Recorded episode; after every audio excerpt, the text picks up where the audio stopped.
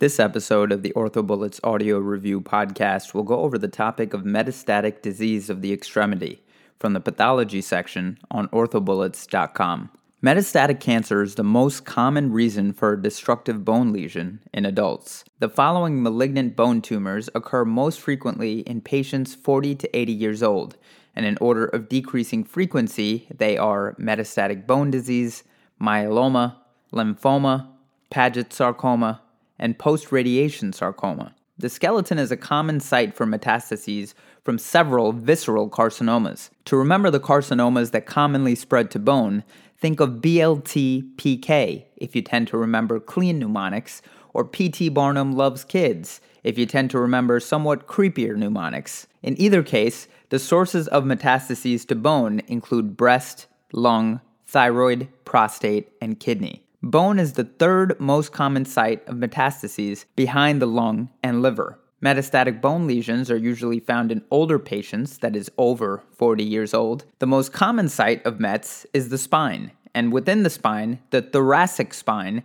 is the most common site of bony metastases. The second most common site of METs is the proximal femur, and within the proximal femur, 50% of metastatic lesions occur in the femoral neck, 20% in the peritrochanteric region, and 30% in the subtrochanteric region. And although the proximal femur is the second most common site of METs after the spine, it is the most common site of fractures secondary to metastatic bone lesions, and have a 65% non union rate. The third most common site of METs is the humerus. The mechanism of bone destruction, or osteolysis, is caused by tumor induced activation of osteoclasts, which occurs through the rank rank ligand osteoprotegerin pathway. While tumor cells may stimulate osteoclasts in the process of tumor cell osteolysis, this is not a necessary step for metastases. Tumor cells do not directly stimulate osteoclasts, they indirectly stimulate them through osteoblast slash stromal cell production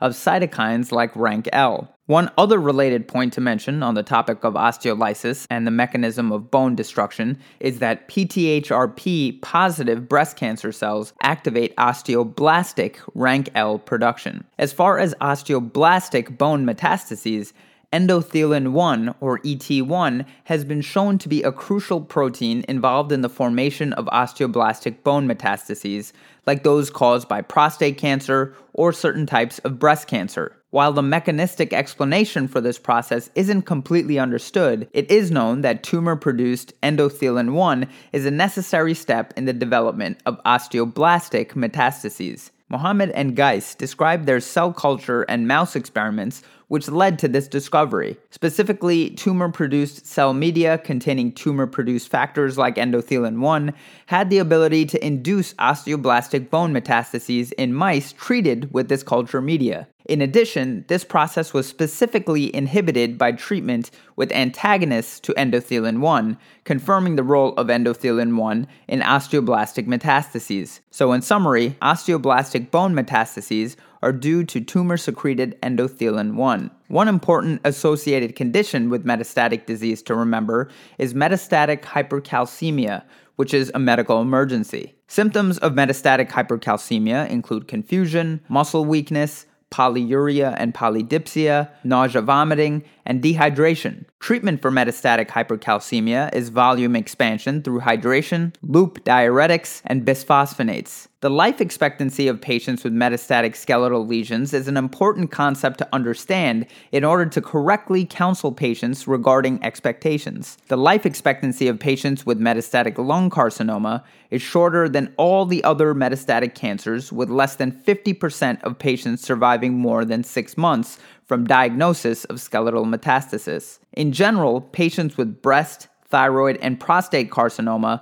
live longer than patients with other metastatic lesions, and patients with renal cell carcinoma have a variable life expectancy depending on their medical condition at the time of diagnosis. The median survival in patients with various types of metastatic bone disease include as follows lung at 6 months, renal, which is variable depending on medical condition, but may be as short as six months or as long as four to five years with isolated bone metastases. Breast cancer at 24 months, prostate cancer at 40 months, And finally, with generally the best prognosis is thyroid cancer at 48 months. So try to remember that lung is last and thyroid is on top as far as prognosis goes. The principles of metastasis are an extremely important concept to remember. Malignant cell metastasis requires tumor cell intravasation, aka entry into blood vessels. It also needs avoidance of immune surveillance, target tissue localization, extravasation into the target tissue, induction of angiogenesis, genomic instability, and decreased apoptosis. With respect to tumor cell intravasation, E-cadherin is a cell adhesion molecule on tumor cells that modulates release from the primary tumor focus into the bloodstream, and platelet derived growth factor, PDGF, promotes tumor migration. With respect to target tissue localization, chemokine ligand 12 or CXCL12 in the stromal cells of the bone marrow act as a homing chemokine to certain tumor cells and promotes targeting of bone. The tumor cells then attaches to the target organ's endothelial layer via integrin cell adhesion molecules which is expressed on tumor cells. As far as extravasation into the target tissue, tumor cells use matrix metalloproteinases, or MMPs, to invade the basement membrane and extracellular matrix. Ultimately, induction of angiogenesis will occur via vascular endothelial growth factor, or VEGF, expression. Apoptosis is programmed cell death and tumor cells are known for their decreased rate of apoptosis. This allows for tumor cell sustained growth even after induction of cellular signals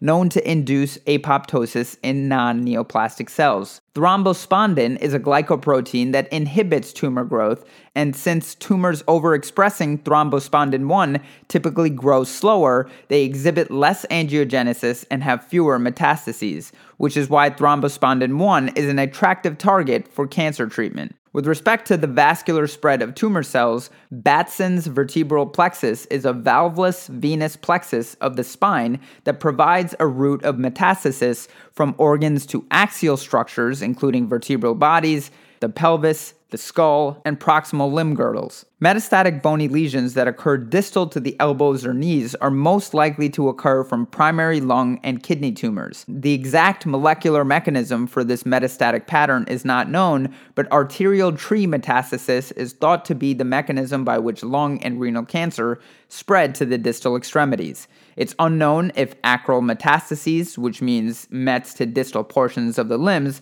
it's unknown if this pattern of metastasis in isolation confers a negative prognosis or if it's merely a reflection of an aggressive tumor. However, when encountered, long term survival is unlikely. As far as the mechanism of bone lysis, oncogenic cells release cytokines like IL 6, IL 11, PTHRP, and TGF beta. PTHRP and TGF beta activate osteoblasts, and then osteoblasts secrete rank L, which then in turn binds to rank on osteoclasts and subsequently activates osteoclasts to resorb bone. As far as the mechanism of bone sclerosis from prostate and or breast metastatic lesions, prostate cancer cells typically secrete endothelin 1, ET1, then ET1 binds to endothelin A receptor on osteoblasts, which stimulates osteoblasts. ET1 also decreases the Wnt pathway suppressor DKK1, which subsequently activates the Wnt pathway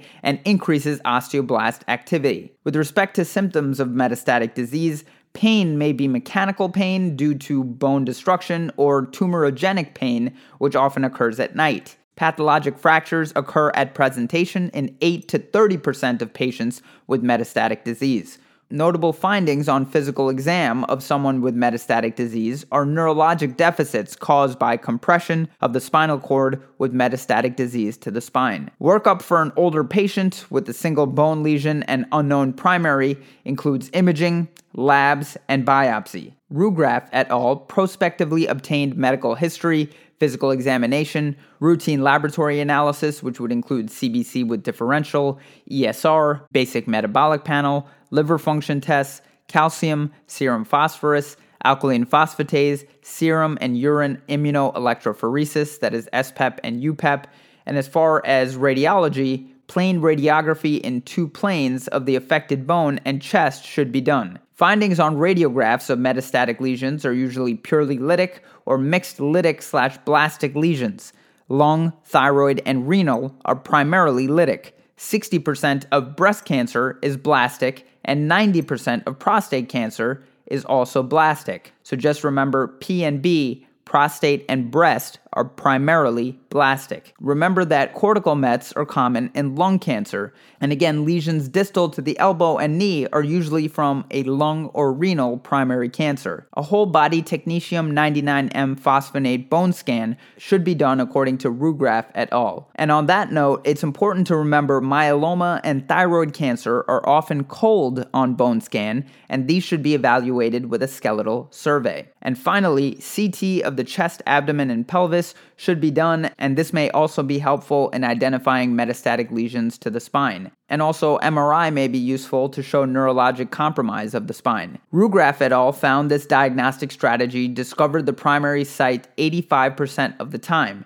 In contrast, the biopsy alone, without the workup, discovered the primary tumor only 35% of the time. With that being said, in patients where a primary carcinoma is not identified, obtaining a biopsy is necessary to rule out a primary bone lesion and must be performed to rule out primary bone malignancy before definitive treatment is performed. In general, you should never treat a bone lesion without tissue diagnosis of that lesion. An important point to remember is that metastatic adenocarcinoma found on biopsy that is not identified by CT of the chest, abdomen, and pelvis is most likely from a small cell carcinoma of the lung as the primary tumor. New lesions which are not diagnosed by imaging and require surgical intervention need to have an appropriate biopsy with treatment dictated by the results of that biopsy. This can't be stressed enough. Let's say, for example, a 65 year old female with a 100 pack year tobacco history presents with a new painful lytic lesion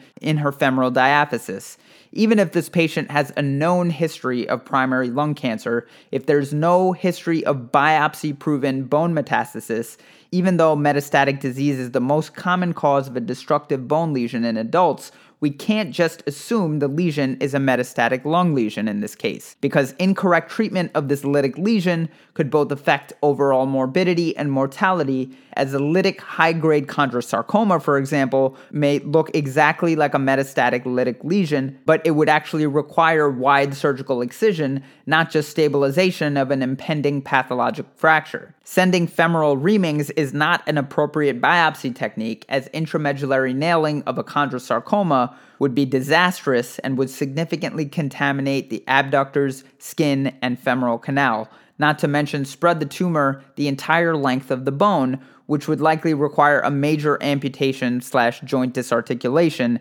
not a limb salvage operation. On that note, an open biopsy may be followed by intramedullary stabilization under the same anesthetic if the lesion can be confirmed as a carcinoma by the surgical pathologist. However, if carcinoma cannot be confirmed, no further treatment is indicated until final pathology is available for review. As far as histology of metastatic disease goes, characteristic findings include epithelial cells in clumps or glands in a fibrous stroma. Immunohistochemical stains that are positive include keratin, CK7 for breast and lung cancer, and TTF1 for lung cancer. Receptor status can also be extremely important in providing therapeutic targets during concomitant medical management. Estrogen, progesterone, and HER2 neu receptor status is essential for treating metastatic breast cancer. Coleman reviews the skeletal complications of malignant bone disease, discussing pathogenesis, pain generators, and potential treatment regimens. Specifically, patients with bone metastases tend to outlive patients with visceral involvement. Management aimed at prevention of fracture or treatment of bone related cancer pain can significantly improve the cancer related morbidity associated with their diagnosis. Aggressive treatment with bisphosphonates has been shown to improve quality of life and decrease skeletally related events. Non operative management of metastatic disease include bisphosphonate therapy, which provides symptomatic care by preventing osteoclastic bone destruction. IV pamidronate is most commonly used. And as far as chemotherapy, breast, lung, thyroid, prostate, and renal cancers are all sensitive to chemotherapy. As far as radiotherapy, again, they are all sensitive. However, higher doses are typically needed for renal cancers, and radioiodine must be used in thyroid cancers. As far as hormone therapy, none are hormone sensitive other than breast cancers, and androgen deprivation therapy is often used for prostate cancers. Rougraff and others discuss the indications for operative treatment in patients with metastatic carcinoma. They argue the decision whether to perform prophylactic surgery depends on 1. the biologic activity of the bone lesion, 2. the responsiveness of the bone lesion to medical and radiation therapy, 3. the anatomic location of the bone metastasis, 4. patient factors such as overall health status, expected length of survival, compliance, and patient expectations and needs.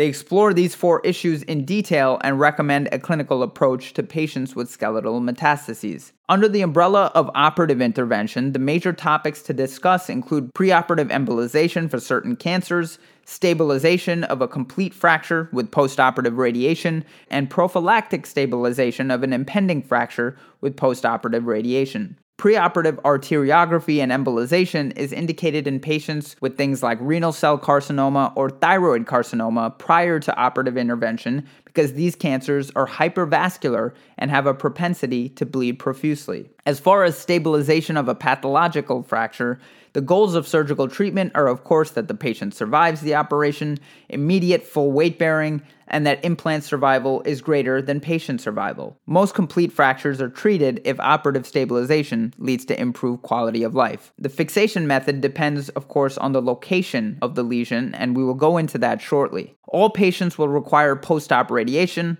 unless death is imminent or if the area has previously been irradiated. Typically, radiation therapy begins shortly after surgery to decrease pain, slow progression, and treat remaining tumor burden not removed at surgery. And the area of irradiation should include the entire fixation device, for example, the entire femur after intramedullary nailing of the femoral lesion. As far as prophylactic fixation of a pathologic fracture, several methods exist to predict the risk of pathologic fracture.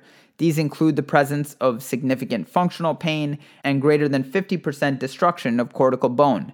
Formal staging systems include Harrington's criteria and Mirels' criteria. Harrington's criteria states prophylactic fixation of a pathologic lesion should occur when there's greater than 50% destruction of diaphyseal cortices, greater than 50 to 75% destruction of metaphysis that is greater than 2.5 centimeters, permeative destruction of the subtrochanteric femoral region, and persistent pain following irradiation. Mirels' criteria is based on four characteristics. One, the site of the lesion.